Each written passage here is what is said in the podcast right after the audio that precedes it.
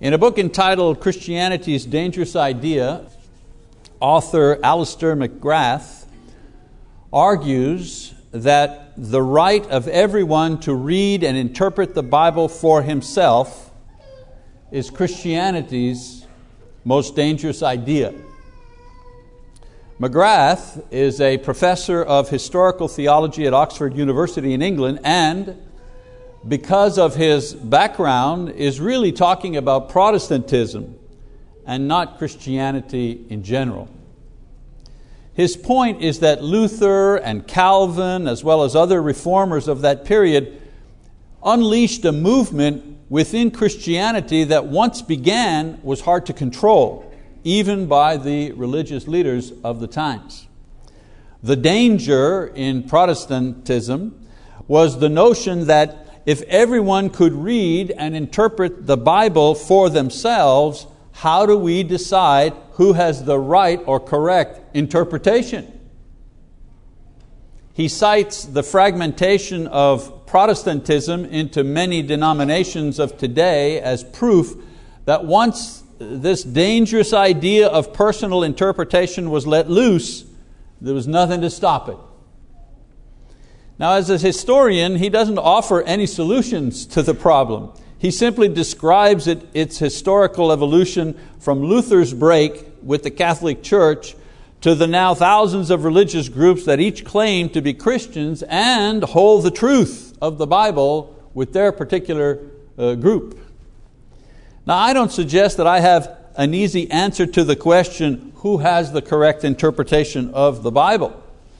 After 39 years of preaching and teaching uh, ministry, my best answer is that, well, each group has some of it right, some of it wrong. Some have it more right than wrong. I suppose the critical difference is that some groups are continually searching, and I hope that's us, and others have simply codified their opinions into dogma. I hope that's not us. But whether or not one's group interpretation of the Bible is superior to another group's opinion, this is not Christianity's most dangerous idea. It may be Christianity's greatest obstacle to unity and peace, but this idea threatens no one except the unity of those who believe in Jesus Christ.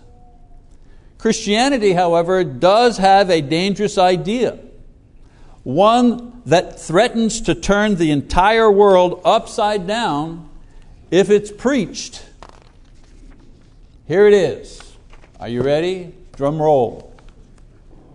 Thank you, Bobby. I knew that was going to happen. There it is. Jesus Christ is God. That's Christianity's dangerous idea. Don't get it wrong here. Not that he developed into God, not that he is like God, not that he is godly, not that he's a prophet sent by God, not that he is one of many gods, not that he personifies God. But the basic interpretation held by most believers in the world that Jesus of Nazareth, son of Joseph and Mary, the Jesus described in the Bible, is God Himself the Supreme Being, the Creator of heaven and earth, the only true and eternal God. Jesus Christ is God, equal to the Father and the Holy Spirit. Paul alludes to this in Colossians when he says he is before all things and in Him all things hold together. That passage can only describe God, and Paul is referring to Jesus here. Thomas, the apostle who saw Jesus after his resurrection, proclaimed, My Lord and my God. John 20, 28.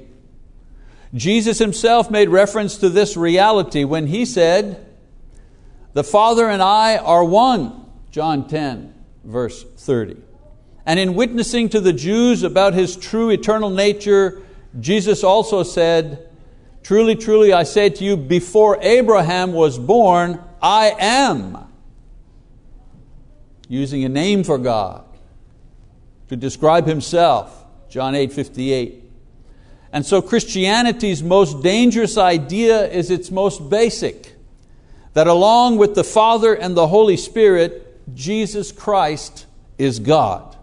This is an extremely dangerous idea for several reasons. Really? Yes. Why is this dangerous? Well, a couple of reasons. Number one, if Jesus is God, all other religions are mistaken or false. yeah, think about that for a minute. Do you see the danger here? Why do you think Christians were martyred in the first and second century? They've been martyred throughout history, but especially in the first and second century. Not for their good works, not for their moral lives they, they lived, not for their style of worship. They were killed because they refused to worship the gods of their government. They were considered traitors to the empire and the emperor uh, whose worship was demanded of them in their day. Today, to openly say that only Jesus is God is not a crime yet, but it is politically and socially unacceptable. Why? Well, those who have no religion or no God are offended because they feel you are judging them and have no right to judge them. And other religious groups are offended because, in saying that uh, you are saying that their gods are not gods at all and that their religion is false. And society in general likes all religions to be equal because it's easier to ignore them when opposite religious ideas have exactly the same value. If both Hinduism and Christianity have exactly the same worth, then together they're not worth anything. That's why society likes to kind of even out all the religions. It's society's existential way of dealing with religion. If it's good for you, then go for it, so long as you don't you know, impose it on me. And of course, within the broad area of Christianity, this dangerous idea mustn't be shouted out too loudly because we don't want to upset the status quo. If people who attend our churches knew that this is what we really thought, they would assume we're radicals, we're rebels, we're zealots, we're fundamentalists, and they might leave. This is a dangerous idea because most Christians want peace, not war. We want a smooth ride. We don't want to rock the boat. We don't want to become victims of ridicule. We do not want to be marginalized. We don't want to be rejected by those we admire in the world and be attacked by other religious groups. We want people to love us, to accept us. And if this dangerous idea gets out, we'll be persecuted. And we don't want any of that. Another reason why this you know that Jesus is God is a dangerous idea? If Jesus is God, then He will judge me whether I agree with this or not. you see, the thing about God, well, He's absolute. There's nothing He cannot do. There is no one greater. He, his rules are the only rules that count. This position creates a huge problem because aside from other religions, there are thousands, no millions of people out there writing books and doing seminars and hosting TV shows with the sole purpose of telling me how to live my life without any reference to Jesus. That Jesus is God is a dangerous idea to me personally because it makes me accountable to Him first.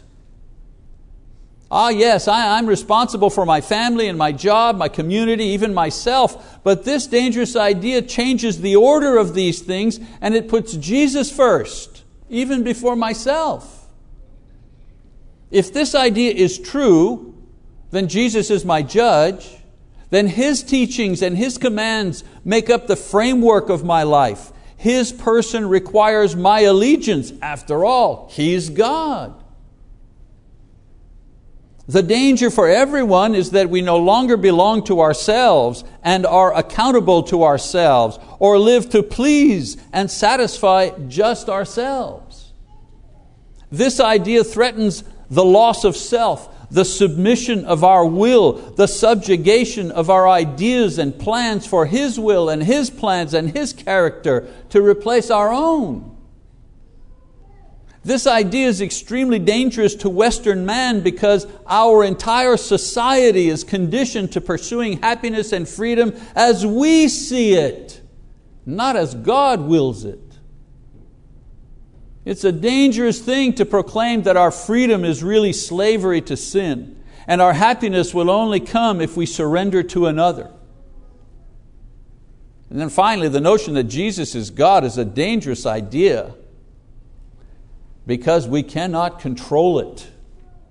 We can't control the idea and we can't control Him.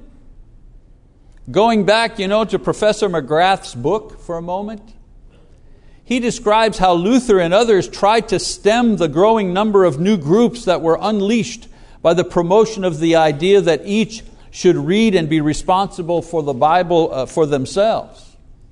Once the idea was out, they couldn't take it back, nor could they control this idea. It just got away from them.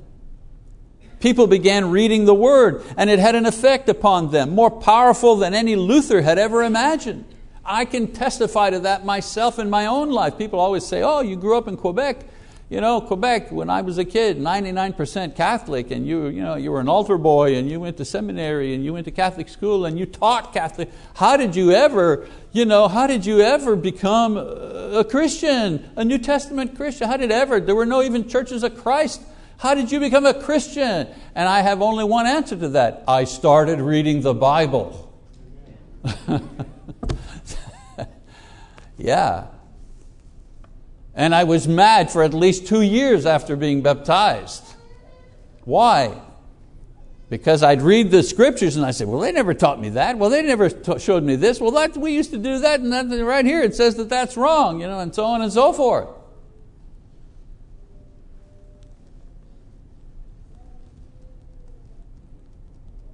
You see, that's the thing about dangerous ideas. They're dangerous because they can overpower you and create a new order of things, not even imagined by those who first introduced them. If Jesus is God, then He controls the agenda of the world, of the church, of my life. And my recognition of this can have a powerful effect on me. For example, if Jesus is God, everything He and His inspired apostles said about the world and its condition and ultimate end is true. He said through the apostle Paul that the world will end suddenly when He returns to judge all who even whoever lived. 1 Thessalonians 5 2. No need to put my hope in this place.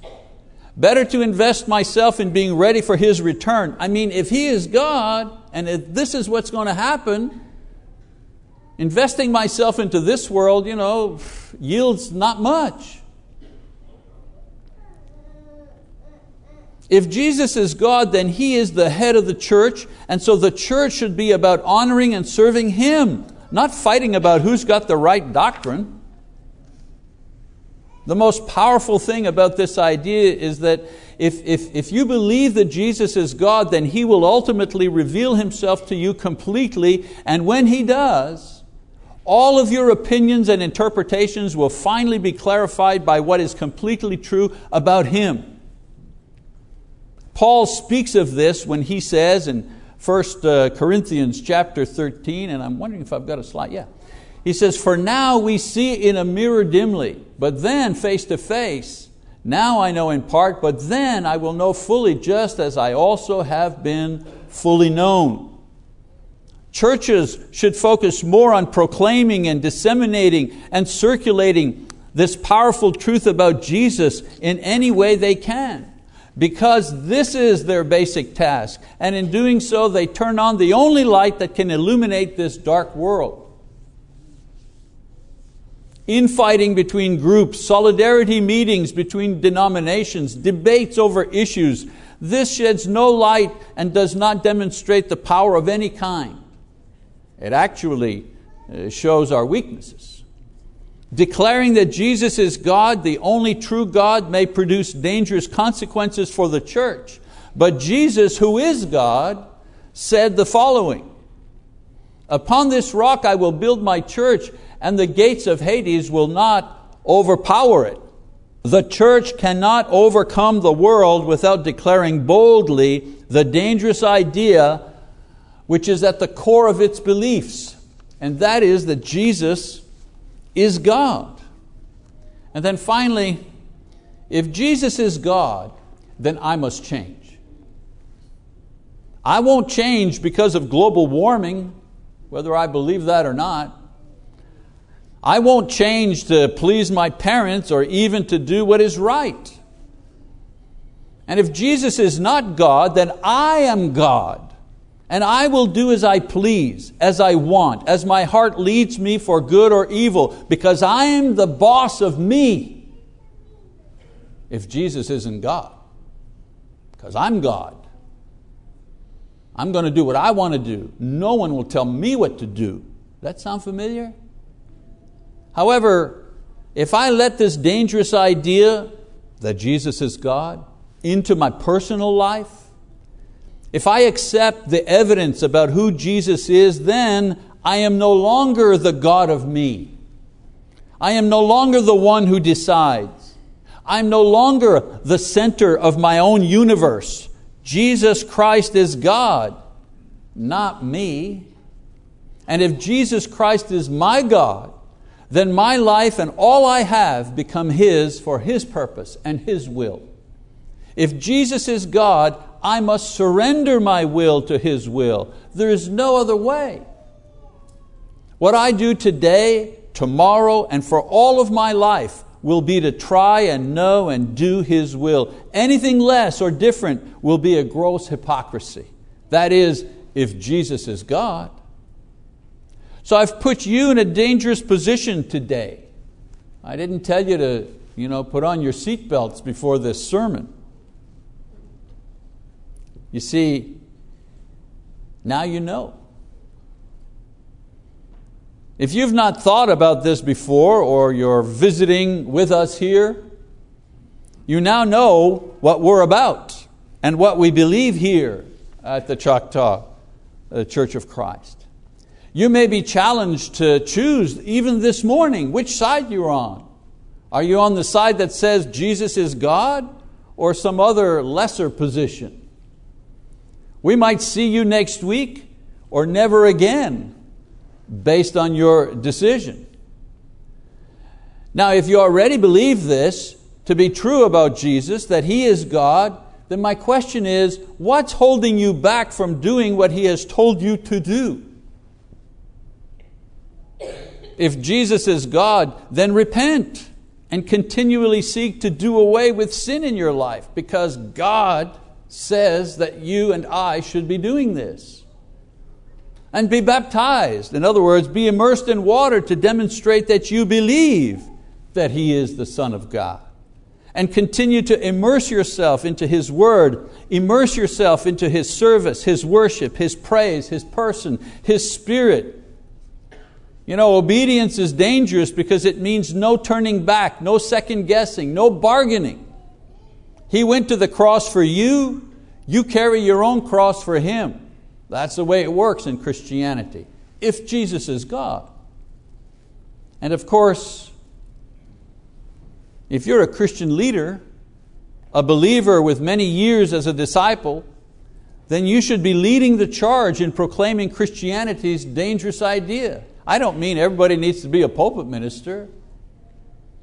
You lead the charge wherever you are. Wherever you are, you're leading the charge and letting the people around you know that Jesus is God. You know, churches are always looking for ways to grow, to mature, to be renewed spiritually. They try seminars and retreats and building projects and social activities with various degrees of success. But nothing jumpstarts the growth and spiritual life of a church or an individual more than seeing its leaders on the dangerous edge of proclaiming to the world that only Jesus is God. Only Jesus is God. If you're one of those experienced Christians, ask yourself when was the last time you took a risk for Jesus?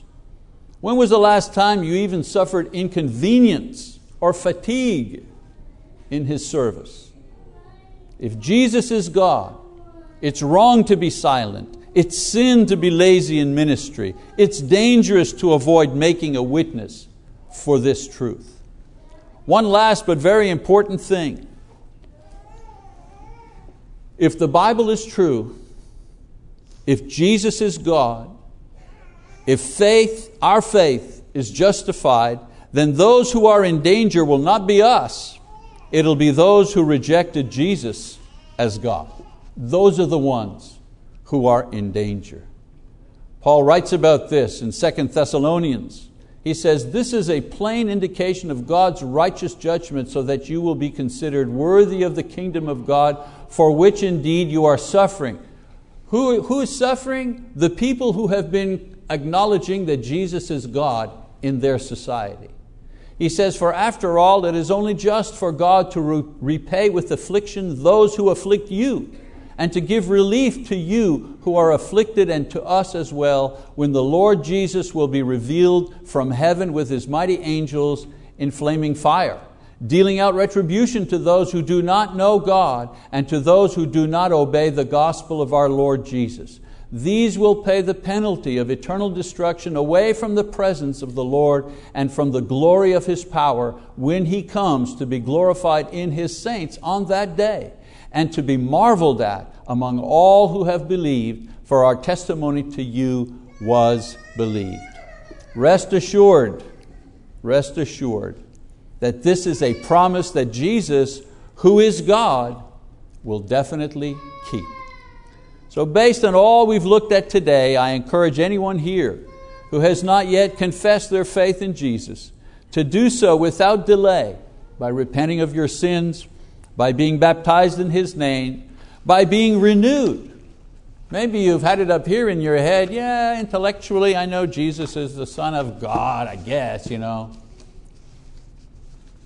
But if you've been convinced in your heart and in your soul today that this is true and this will now be the guiding principle of your life, life rather, and you have not allowed this to happen in your life until now, maybe you need to repent. Maybe you need to be restored to an active, faithful position in Christ. Whatever your need, our elders are here, the ministers are here, the church is here to hear your confession of Christ, to pray for your needs, whatever they are. Please come forward now as we stand and sing.